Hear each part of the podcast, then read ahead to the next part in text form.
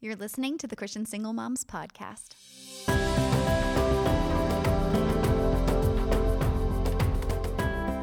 Hi, it's Michelle. Welcome back to the Christian Single Moms Podcast. It is a grayish, fallish day here in Tennessee. I've got my tea and I am getting over a little bit of a cold. So I am ready to be with you today, though, and I'm so glad that you could join me. Today, we're going to dive into part two of my conversation with Tammy Daughtry from Co Parenting International. In the first part of this conversation, Tammy and I talked a little bit about the foundations of co parenting and some helpful ways of strategizing and framing our mind around how do we parent with someone that maybe we couldn't actually do life with. In this part of the conversation, we're going to get into the nuts and bolts. When I get emails from y'all, it is often, Michelle, how do I do this? How do I do this? And I am just like you. I like to have very specific tips. I like to have a checklist. And Tammy goes into some of those things in this episode. In this episode, we're going to talk a little bit about a co parenting meeting and communication and how an agenda and resources like co parenting apps and things like that can be helpful. And we'll also talk about times where things don't go well, when there is disagreement, when maybe a co parent is not healthy enough to be involved in a co parenting relationship. Tammy gives so many specifics in this episode. I don't want you to worry about having to write them all down. I'm going to make sure that I have every resource that she mentions in the show notes so that you can just click right in there and go to whatever resource it is that you want to access. I have found so much help in the conversations that I've had with some of the parenting experts I've had on recently. For example, Christina Chismar from Focus on the Family and Tammy Daughtry here from Co Parenting International there are just also so many great parenting books that I have read recently. And so, what I did was I distilled my top five favorite tips and I put them into a blog post. So, if you head over to agapemoms.com and you click on the link for the blog, you'll see a new post that I created called Parenting Through Trauma Five Essential Adjustments for Single Parents. And in there, I just mentioned five of my top favorite tips of things that we can do as single parents to really maximize our parenting time especially in situations where we're trading off custody and we may not have our kids all the time. We want to make sure that we're kind of firing on all cylinders when our kids are with us. Now, granted, that doesn't always happen, but being intentional and making our best effort does make a difference. Before I launch into the conversation with Tammy, I'd like to tell you about our sponsor, Faithful Counseling. Faithful Counseling is Christian counseling on your time. You have the ability to schedule video sessions and chat freely with your counselor right through the app. And as we're talking about in this episode, it really does help to have a counselor to process different emotional things, different parenting things, even, so that I can be more available for my kids. And if you go right now to getfaithful.com slash single mom, you can actually get 10% off of your first month of counseling. It truly is worth the time and the investment in yourself. So make sure that you check out Faithful Counseling. So, if you listen to the first part of the conversation, you know what an incredible light Tammy is when it comes to solving some of our co parenting problems. And I just know as we dive into this episode, you're going to receive so much encouragement. Here's the second half of my conversation with Tammy Daughtry. So, when it comes to starting to establish our co parenting team, you describe in the book five categories of co parenting. Mm-hmm. Can you help us to understand what these types are so we can first sort of assess where are we mm-hmm. and then maybe choose where we'd rather be. Sure. Well again i didn't know this information the first couple of years of co-parenting um, when i was going through it. And when i found this in grad school i thought oh every parent needs to know this that there's there are options in a sense there's a menu right? Because we emotionally usually assume we're just always going to not get along and we're always going to have this horrible relationship because the marriage was horrible or it ended badly. The good news is that the research that's that's covered um, post-divided families for years has come up with these five categories, and there's a range. You know, usually we do we start out in what they call fiery foes and angry associates, and those are you know it's a normal place to start. Most parents that's that's kind of what the divorce process leads us through. Unfortunately, sometimes we um, we end up with attorneys who pit us against each other Mm-hmm.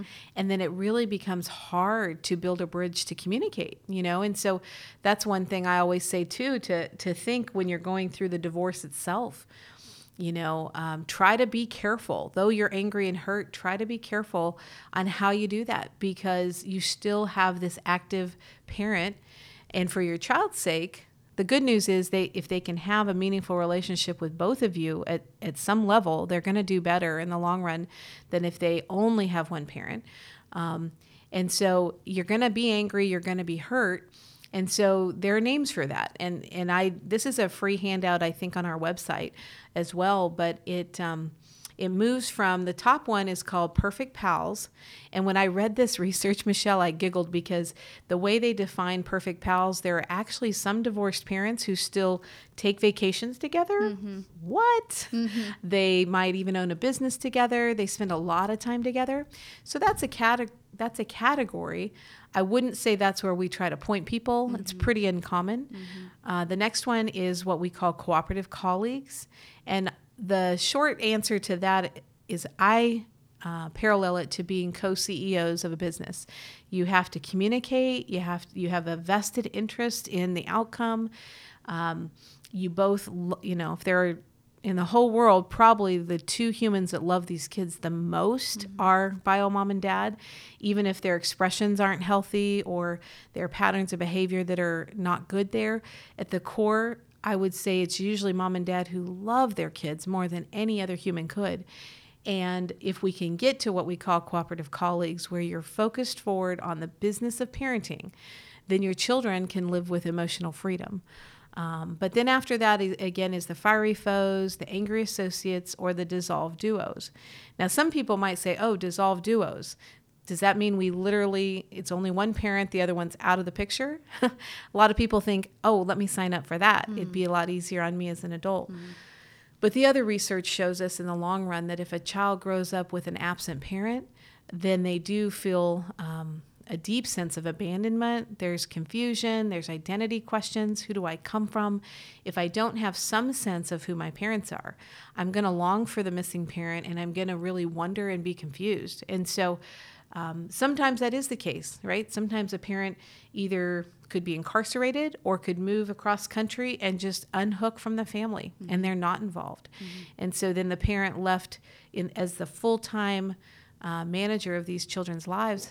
Um, we want to think about how do we help them have healthy relationships with adults, not to replace the missing parent, but to have mentors or maybe a family member step in to help them. So the range is perfect pals, cooperative colleagues, angry associates, fiery foes, and dissolved duos, those five categories.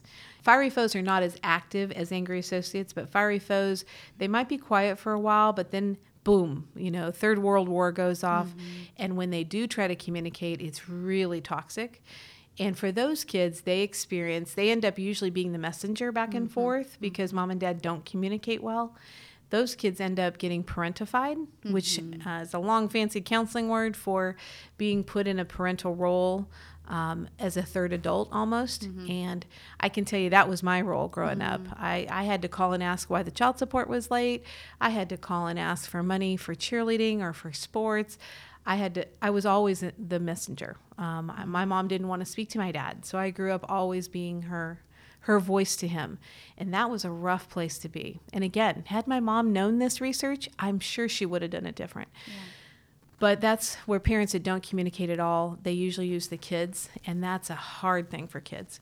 The next one up is the um, angry associates, and their active anger. They show up at ball games or or school functions, and they're loud, they're obnoxious, they embarrass children. They it's like the child is on high anxiety alert because mom and dad continue to prove to the child that all we do is fight hmm.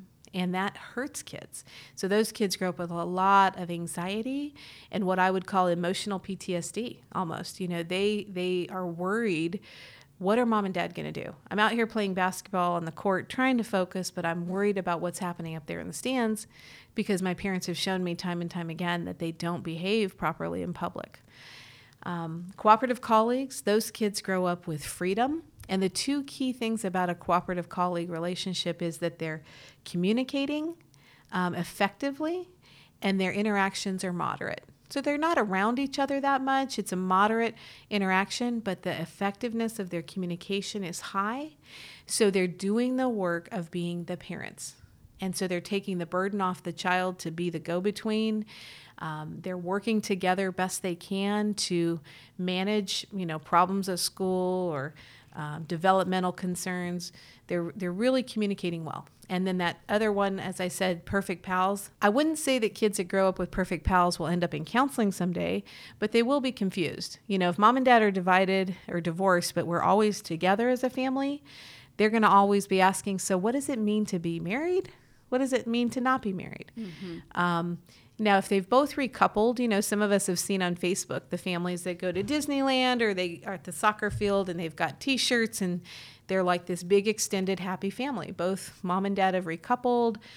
And if all four parents can get along to the to the point of having mutual holidays, having those events together, hey, that's great. Mm-hmm. That that's wonderful for children. Mm-hmm. Um, I think where it's really confusing is if mom and dad aren't recoupled, but they're together all the time, mm-hmm. but they're still divorced. That creates a pattern of confusion for kids on how am I going to navigate my own relationship someday. So, those are the five categories, and it's not easy, but we do try to point people towards that that high communication um, in the cooperative colleague area. So, when I was reading through these five in the book, I was able mm-hmm. to say, okay, this is where I'm at, and realize where I want to be. Mm-hmm. And I love that you encourage the reader that you don't have to have that other parent on board to decide that you want to start to initiate changing right. the type of parenting relationship that you have. Right. And that we actually can initiate through a series of, of steps and you give very specific action steps of how we can actually go about initiating changing the nature of that relationship. Can you talk about that some as far as how we might go about initiating that sort of change? Sure. Well, I would say to potentially to try to invite the other parent into the conversation. Um, the thing I like about having a book or a handout is it's not one parent telling the other parent how it has to be, but maybe sharing insightful information, right, from a third party. And so um, I would try to approach it in a way that expresses to the other parent that their input is important, that um, they're valuable to the children, you know, to actually say that out loud or put it in an email. Um, maybe say, hey, I've, I've picked up this book and I'm reading about how our interactions as parents, um, you know, we really have an important job to do and you're an important part of this. And I just want to ask you if you might be willing to either uh, listen to an audiobook or, or read this book because, you know, what I do tell parents all of parenting, even in a traditional intact family, parenting is a process. So you're always trying to stay ahead of where your children are growing, right? None of us come out of the womb with a perfect plan on how to be the perfect parent, even if you're happily married to somebody you love, like, and love. And so parenting's hard. And when you're divided, it's extra hard. And it's extra hard to be on the same page. And so sometimes, you know, either sending an email with a link to the website or or one of those PDFs attached. Hey, I, I, was looking this up online. I thought it might be helpful. I really would value your input if you could take a few minutes and read through it. Tell me what you think. And I think the five categories handout, um, it's a great starting point because both parties can look at it. And the, the second page of the handout kind of asks that question of where do you think you are? Where do you think your co parent would say you are? And what do you want for your children? And usually co-parents even if they read through it and they're like oh we are definitely down here in this category we we don't get along we're argumentative when they start to see the page two where it shows the correlation between the type of co-parenting and how it impacts children I've never met any parent who says, "Oh, I want to give my kids anxiety. Mm-hmm. Oh, I really want to hurt my children." Yeah they, they want to hurt their ex, right? Mm-hmm. Every quite often people are pretty focused on making life difficult for the other adult, but nobody wants their children uh, to feel that. And so I would try to to bring it back to you know, if we could do this together, if we could try something a little different so that our children will have the best of both of us, so that our children, and, and always using that phrase, our, not my kid, or, you know, because that all by itself, that one word can set people in defensive posture against each other. If they're talking about the children and the mom says, well, my kids, blah, blah, blah, blah, blah, the dad is automatically going to be defensive because those are his kids too. Right. And so trying to think about the words we use and the little ways that we can invite the other person in. Now, like you said, Michelle, sometimes they're just adamant that they won't read it, they don't want to hear about it. But having a, a co parent mindset that you know that the relationship they have with their other parent is important, that their the children's understanding of your attitude towards the other parent is important, even if you have to fake it. Mm. um, you know, having that mindset that we're in it together, even if that other party is difficult. You know, one of the hard things I know a lot of moms will say, you know, what do I say when when our child says, "Well, Daddy doesn't like you." Mm. Why doesn't Daddy like you? I would say we probably all hear that at some point. Yeah. And it's not an easy question to answer. And a lot of times parents will go into a long story about all kinds of details that kids don't need to know. Right. And I always try to say if you can give a response short and positive and and coming back to, well, honey, your dad is a great dad for you. I know your daddy loves you trying to stay focused on a positive attribute about him. You know, maybe one of the things I talk about is um, how words matter and, and trying to say some positive things about the other parent to the children, trying to deflect and and if they're just relentless, but but why doesn't he like you, mom? Why is he so mad at you? You know, then I would say, well, those are questions I can't answer. Mm-hmm. You know, you may want to ask your dad, mm-hmm. but here's what I know your dad loves you. Mm-hmm. I am so thankful your dad is in your life and I am always going to support your relationship with your dad because that takes you to the to the perspective you know from the child's lens you're not adding to the burden you're you're trying to let them know hey you you still can have a loving relationship with them and it's so hard to not react in those moments because you know they may say something um, horrible that's not true well if something's not true sometimes you do have to address that mm-hmm. Um, I know there's a, a, young girl I've been working with that um, has very different stories on why her parents are divorced. Mm-hmm. You know, one mm. parent has told her way too much, but twisted the truth. And as she's become a young teenager, she's pretty angry about about some of that information. And so I would usually never encourage parents to tell their children the true why on why you're divorced because kids don't need to know all that. Mm-hmm. Um, but sometimes if, if one of the parents chooses to put a piece of information on the table that is vastly incorrect and sets the other parent up to be the bad guy then coming back to that and having a conversation as positive as you can not firing back but just addressing and giving some context to it i think it is important because kids I always tell parents you know communicating is important handoffs are critical to do a good job. And the other thing that, and I don't even think I put this in the book, Michelle, but is what's your story on why you're divorced? Mm. And if parents can come up with a neutral story that's the same, or the push off of, you know, when you're older, we'll talk about it. We're not going to talk about it now.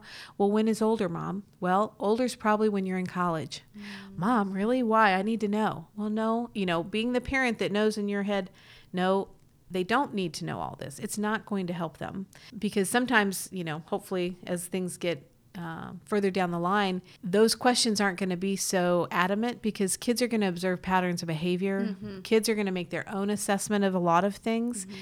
And they won't have the same question when they're in college as they do when they're little. But there is this driving curiosity in kids. Right. You know, they do want to know. Right.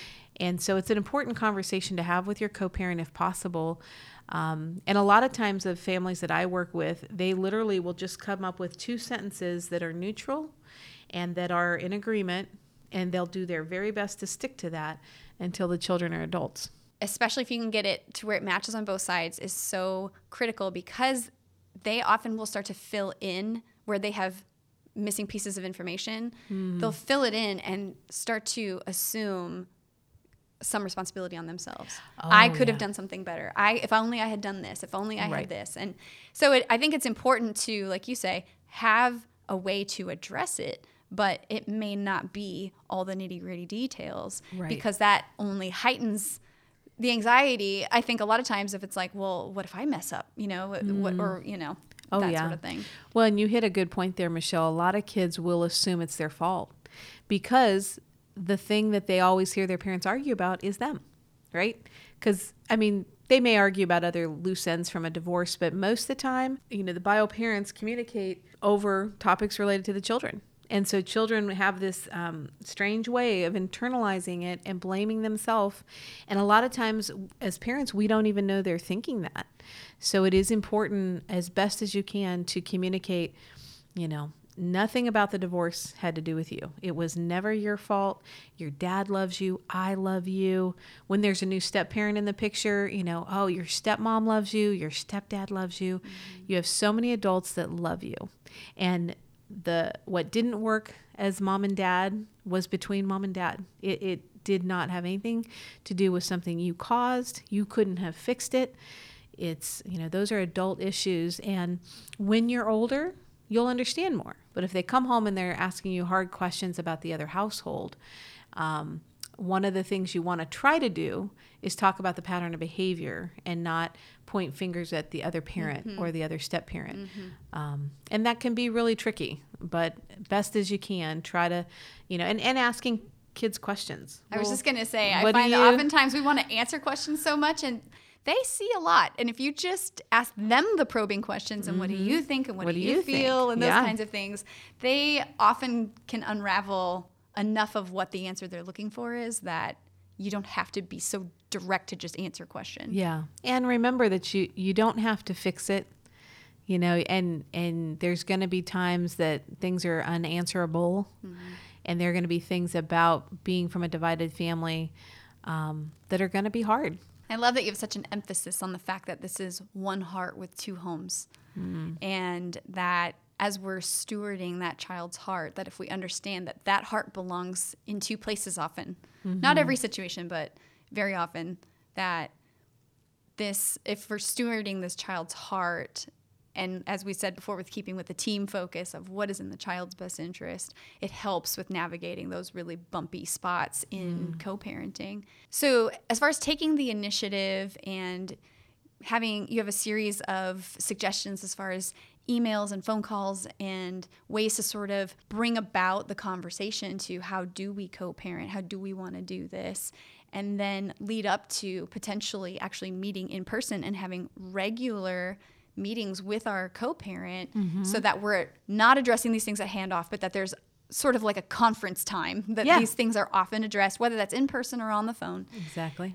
what are some effective ways to manage that kind of communication and what sort of topics then get addressed in those sort of meetings Sure.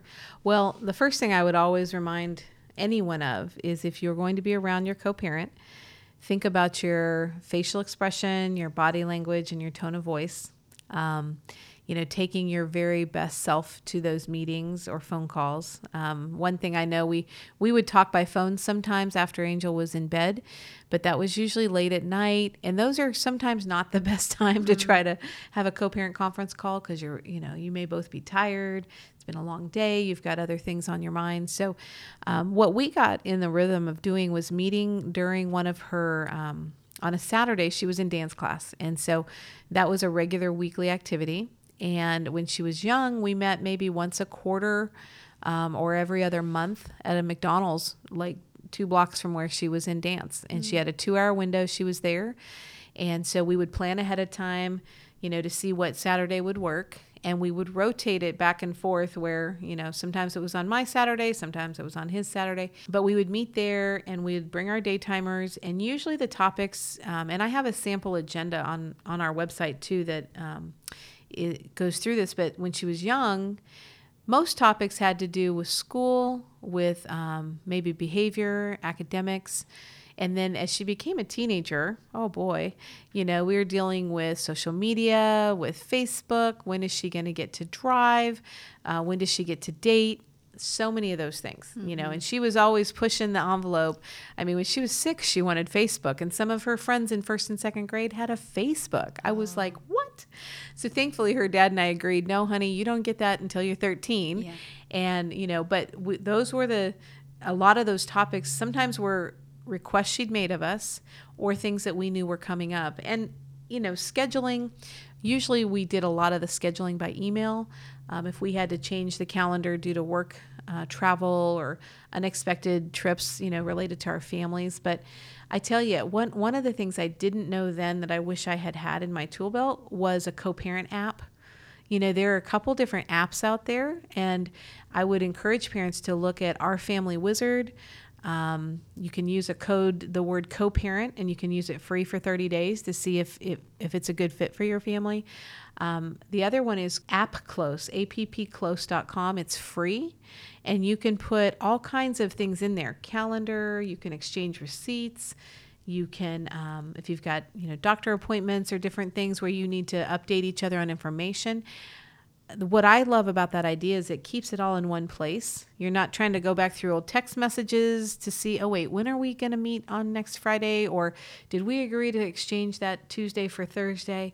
It all puts it in, you know, puts it all in one spot. And so as a counselor, I recommend those apps to parents um, just to help minimize the misfires um, and make room for better communication. So, but back to your question on the topics discipline, uh, school related and schedule and sometimes finances. You know if she was um, wanting to do some extracurricular activities or things that involved schedule that we'd both have to agree to to make sure it would work then that would be the time and place we'd sit down and say well what do you think? And i can tell you one of the most positive ways to open a conversation is to ask your co-parent these four words that I think when we're not together as a couple, we stop asking. And it's simply the wor- the question, what do you think? Hmm. What do you think? Even if we've got our mind made up on something, you know, bringing up ideas or asking for their input, it's a way to build a bridge. Um, because I think sometimes parents, especially when one has full full custody and the other one technically doesn't have any decision making, a lot of times we stop asking for their input, right? And and that's common and sometimes their input isn't helpful or sometimes it's very very uh, it's drastically um, negative or um, they try to undermine or tear down our value system. They don't want you know uh, they just want to work against us just to make it hard. So sometimes you have to have one parent calling the shots.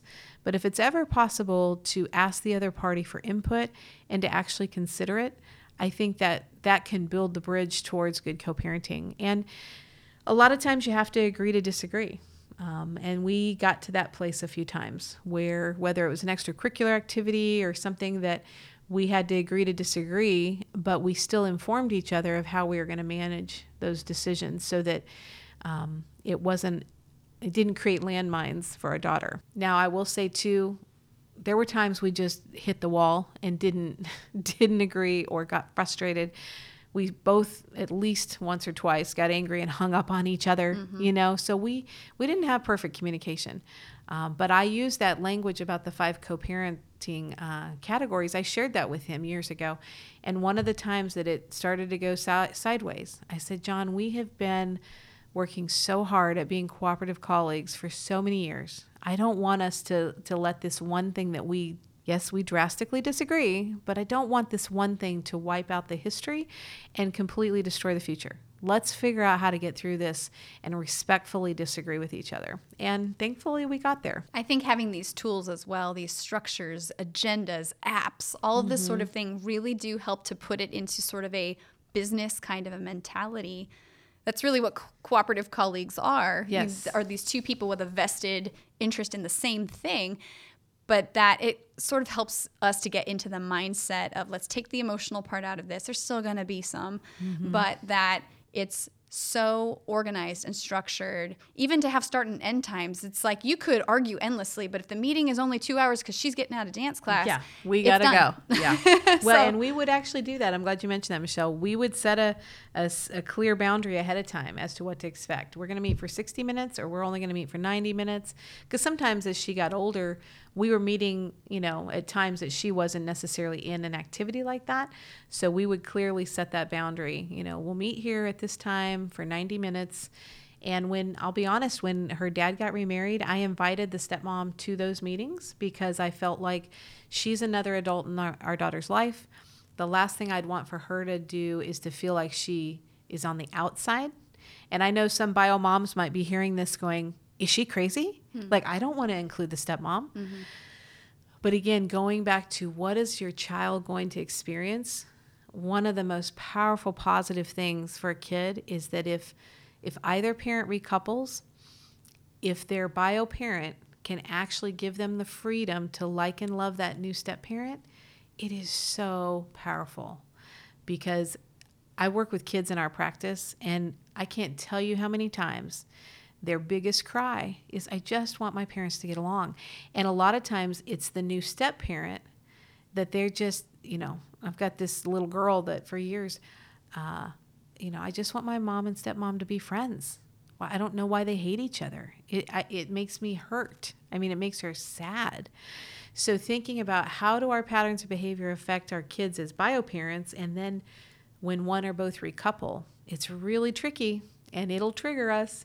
But if we can do our very best to try to give our child the freedom to like and love that other parent and to tell them instead of the old storyline of, oh, she's not your mom, you don't have to listen to her. Yeah, she says she's your stepmom, but you don't have to listen.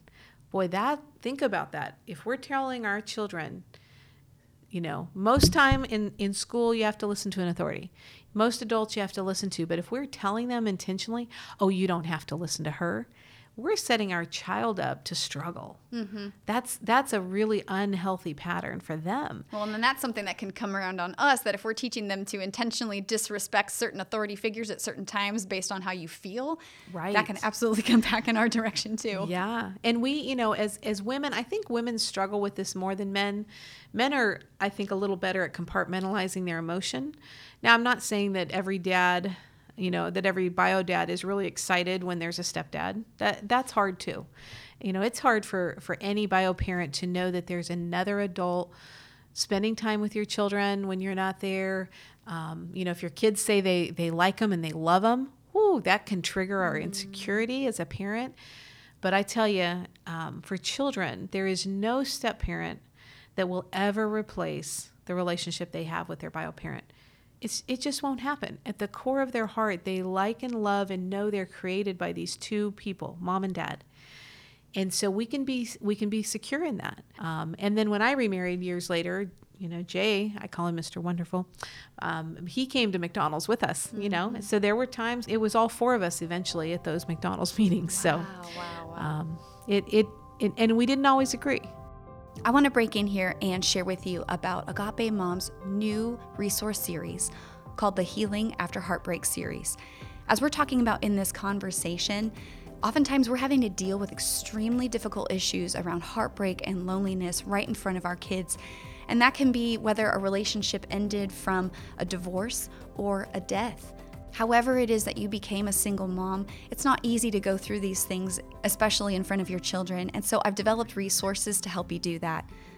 The first step is the seven loneliness traps. That's a free guide that you can download today at agapemoms.com slash free. And you can learn about seven traps that keep us feeling lonely and sad and held back in our lives. You can first discover what those loneliness traps are that are holding you back, and then also the seven ways out of them. While you're there downloading that free guide, you can also have a look at the eight lesson Bible study and the video course that go along with the Healing After Heartbreak series. God sees you and He has a tremendous future ahead for you. So, to have a look at all of these resources and get that free copy of the Seven Loneliness Traps, head over to agapemoms.com/slash free. Now, some listening will identify with that dissolved duos category. That yes. there are some times where that other parent physically is not in the picture mm-hmm. or it's not healthy to have this sort of structured co-parenting relationship with them. Right. And I like that your book, as I've said before, just addresses times and situations that are not ideal yeah. and can't fit this model or can, but not with that person. It may be that this co parenting team at these meetings are happening with grandparents. It may be that it's happening with other parental role model figures that are mm-hmm. in our maybe church families or Yes. those types of things. Absolutely. So, as far as these types of situations, and we're adjusting our plans accordingly, can you describe, you know, a time when we can know for sure that maybe that's maybe this kind of relationship is not something that we should be embarking on with the other co-parent if that person is in the picture but maybe is not healthy? Sure. Well, that's a tough one to answer across the board on a podcast for every family because, you know, some patterns of behavior, um, though they're not healthy by a parent, they could still be navigated maybe with supervised visits. Um, you know, I always try to encourage parents, no matter how hard it is, if you can still allow your child to have some level of contact, if that other party's willing, um, you know, I know here in the in our area, there's a place called the Kamari House that works with families that are really complicated, but they provide a safe place for a child to still spend time with a parent who maybe um, has has done some pretty um, undesirable things um, that have even put a child at risk safety wise. Uh, but if a parent's trying to to gain back um, a healthy interaction. I would say, if you know, for a parent listening, if you're concerned about your child's physical, emotional, or sexual safety when they're not with you, I would consult a local play therapist or a count family counselor to try to get some tools because sometimes what we assess out of our maybe our anger or our expectations of how things should be um, sometimes we're not seeing the whole picture, right?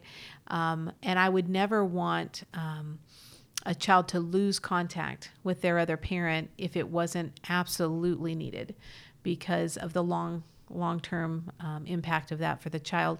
But like you said, there are some cases where children are not safe with their other parent. And so um, trying to figure out how do we navigate that without casting more blame and more pain on the child how do we talk about the missing parent who's not around you know what what things can be said that are true and possibly positive or if there is literally nothing there that we can clearly identify as positive i would say a child you know maybe who's been offended or or mistreated um, emotionally physically or sexually by a bio parent that child's going to need some counseling and support.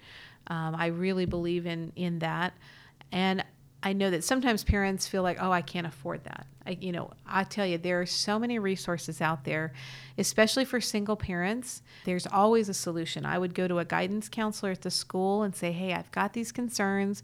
Can you point me towards a professional that can help me assess the situation so I know do I need to take some steps to remove parenting time or to minimize parenting time? I wouldn't make that decision in a you know all alone. I would seek professional support for that. I think the point in your book too, as well, and w- as you're talking about getting that third party help, I think it's so important that we do everything that we can before we cut that other party out of our kids' lives because the research that I'm aware of does show that having some level of involvement, even if it is supervised visits or that type of thing, often does still benefit Yeah. the children. Mm-hmm. And I also like though that you address the fact that if it's not possible, your kids are not doomed.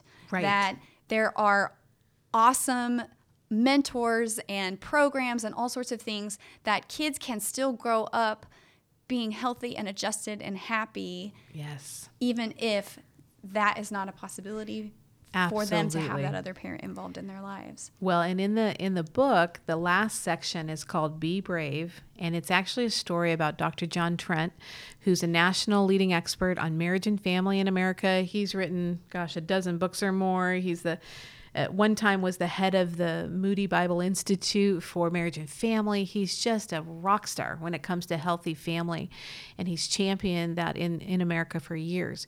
Well, we actually got his permission uh, to tell his story in the book, and then on our video series, The One Heart, Two Homes, he tells it there himself. And the bottom line is, Michelle, that he grew up without a dad in his life. Dad walked out when he was a little, little guy, and he didn't meet him until John, Dr. Uh, John Trent, was in his 50s. And it's interesting because he was literally raised by a single mom. She never remarried. She always, um, um, John says she always talked to, to him about God's plan for a lifelong marriage. Though she couldn't be an example of it, mm. she made it a point to, to highlight that for him, she truly believed he would have a lifelong relationship and that a, mar- a marriage would be for a lifetime. But the second thing, Michelle, that's mind blowing is that she never spoke negative about his missing father she always told him the good stuff. Mm-hmm. And you, you would see on our video, if you ever watch it, where he says, you know, mom, he went back to his mom, you know, after he met his dad. He's like, why, why weren't you more honest? You only told us the good stuff mm. about our dad. Because John says, you know, he met him uh, when John was 50 or so. His dad was a chain smoking alcoholic. He'd been unfaithful to his mom. John didn't know any of that. The things she had told him were about his um, military service and different awards he'd gotten. I believe he had been an athlete. She highlighted the really positive things about this this absent father because as she said to John, John, when you look in the mirror, growing up, I knew you'd see two sets of genes looking back at you. You know, innately you knew you were from both of us. And I wanted you to know the best things about your father so that you could believe the best things about yourself. Mm. And that's the one of the most powerful examples of great co-parenting and a mindset about co-parenting even when dad wasn't there. And in his case, he didn't even witness a remarriage to base his future marriage on. Right, which I think a lot of us single moms kind of worry about as well. If they've only seen a bad relationship, I got to get another man in the house so they can see a good one. Right. Yeah. Right. And and if that comes true, wonderful. Right. But, but we it, shouldn't make that the it, idol of like the only way our kids are ever going to see what healthy relationships exactly. look like. Exactly. Mm-hmm. And and so, you know, being it's the day-to-day stability of the parent they're with the other relationships they observe. Maybe there are grandparents in the family who have a great marriage or aunts and uncles. Being intentional to expose our kids to that mm-hmm. is is wonderful. And um, and I just love the hope in John's story. And I think and, we have to keep that in mind always that our kids need that whether or not they're in a one parent or two parent home anyway. Absolutely. They're not always going to absorb the truth just because it came from their mom or their dad, that they need other healthy adult role models of yes. both genders in order to have a full picture because chances are they're not wired exactly like one or both of the parents. right. Oh, and yeah. so for myself though, I've taken that really seriously that I read books about masculinity and what are the struggles that a boy becoming a man goes through and mm. identity issues because they are not the same as what girls experience. Right. And making sure that I am intentional about having healthy male role models, grandfather, great grandfather, mm. men from church, those types yeah. of things, and then scouts. Oh, and that's yeah. something research shows, eh, eh, not just in your book, but in another book that I read, that these types of things in place for a parent who may be going it alone or even if you are co-parenting like it's still great to to mm-hmm. put this community around your kids Absolutely. and that we don't need to just focus on the fact that like this thing is missing or this thing doesn't look the way that I wanted it to we keep building that network around our kids yes. so that they have just such a great assortment of role models Absolutely. that they're pulling from to discover who they are and who God made them to be that they walk into the future with that. Yes, absolutely. Tammy, Amen. we have just covered so much ground in this conversation and I am I'm super encouraged. Like I'm I mm. just I know I've I've already felt really connected to the material that you have, but I just this gives me even just so much more hope as we're sitting here talking mm. together. Thank you. I wanted to know if as we part, there's one more piece of advice, one more thing that you think every single mom mm. should know. What would it be? Remember that you are whole and you are loved and you are a daughter of the King. You are not defined by your relationships. You're not defined by marriage. You're not defined by divorce. You're not defined by step family. You're not defined by being a parent. You're not defined by the job you do or the car you drive or the house you live in. You are a whole loved daughter of the King who created you on purpose for purpose. And it, there is no mistake that the children that God has given you to raise, whether you you birthed them, adopted them, however they came into your pathway, that God has great plans that are specific. And there's joy in that to know that you don't have to know it all. and you can make mistakes. God doesn't see you for your mistakes, He sees you as a whole daughter that he loves that he just wants to to shower with his um, joy. He wants to surprise you along the way with great things and he will be right there to hold you and to keep you together when you feel like you're you're unraveling and falling mm. apart. And i think you know i can remember sitting at my kitchen table when i was single. I would have my bible out and um, if, if you're watching from through a window, you might have thought I had, you know, was crazy, but I would pretend that the Lord was sitting there at the head of the table mm. and I would talk to him. You know, the Bible says he's our husband. Right. And I would say, okay, I don't get it. I don't get this, God. How is this going to work? Whether it was my business that I was building or any other thing, I would sit in dialogue with the Lord like that. And sometimes I got pretty frustrated, you know, and, but I just, that was a sweet season of, of really allowing him to be my husband um, and to not though I, I certainly longed to to be loved again and I had hoped maybe one day to to remarry, but I can remember telling the Lord, if you want me to stay single, I will be single and I will trust you with it because I I want nothing other than what you want for me. Mm-hmm. And if there is a reason to stay, you know, that pathway, I will. I am more than willing. Hands open, palms up. I'm yeah. going to you know, stay here and wait on you and trust you for that. And um, so I would say just remember you are whole and you are loved. And that love is not conditional and it's not based on getting it right. It's based on, on what God through Christ did for us, mm-hmm. all in. And with that, we can have courage and strength and we can walk in wholeness. Oh, I feel so, I'm getting chills. Like, I feel so built up by that. Thank you so much. Tammy, tell us about your resources and how we can connect with you, what you're doing, and Co Parenting International. Sure. Uh, well, the website is coparentinginternational.com. And we have, you know, as you mentioned earlier, there is the book, Co Parenting Works Helping Your Children Thrive After Divorce. Um, it's available through us, through Amazon. There's an audiobook, there's a digital uh, for the folks that use Kindle or whatever, the ebooks. Um, those are all available. Um, and then we created in 2014, we launched One Heart, Two Homes, which is a digital resource and it's basically 10 video classes with 33 different people. There are kids, there are uh, other specialists and professionals. And you can see more about that at our website, but it's available. Um, through DVDs. Um, we actually still make DVDs. I know that sounds mm-hmm. crazy. Mm-hmm. Um, some people use them, but um, and then online you can go. Um, if you come to our website, it'll tell you how to how to uh, look that up. But you can actually preview that material for free for two months. Um, so if you come to our website at coparentinginternational.com, you can find how to um, click through and see some of the samples of our resource. But um, and there's a video called "The 10 Things Kids of Divorce Wish They Could Tell Their Mom or Dad," mm-hmm. and that's on there. Um, and again, those free handouts. But you can also send me a message on there and say, "Hey, Tammy, I can't find the handouts. Can you send them to me?" Or, um, you know, we do coaching in, in Nashville. I have a counseling center, but across the country and even globally um, through today's you know digital platforms we can do coaching sessions. So if anybody wanted to schedule that i'm happy to work with people one-on-one. Um, and you can find me again coparentinginternational.com you know, as I was sitting across from Tammy having this conversation, I was just in awe of how much wisdom that this woman carries. And it's easy sometimes to feel a little intimidated, like, wow, I don't think I'm ever going to do it as well as she's done it. But then I remember Tammy has had a lot of ups and downs and opportunities to learn, and she has just walked every step of the way with God and allowed the Lord to open her eyes to what she needed to do to make the best decisions for her daughter.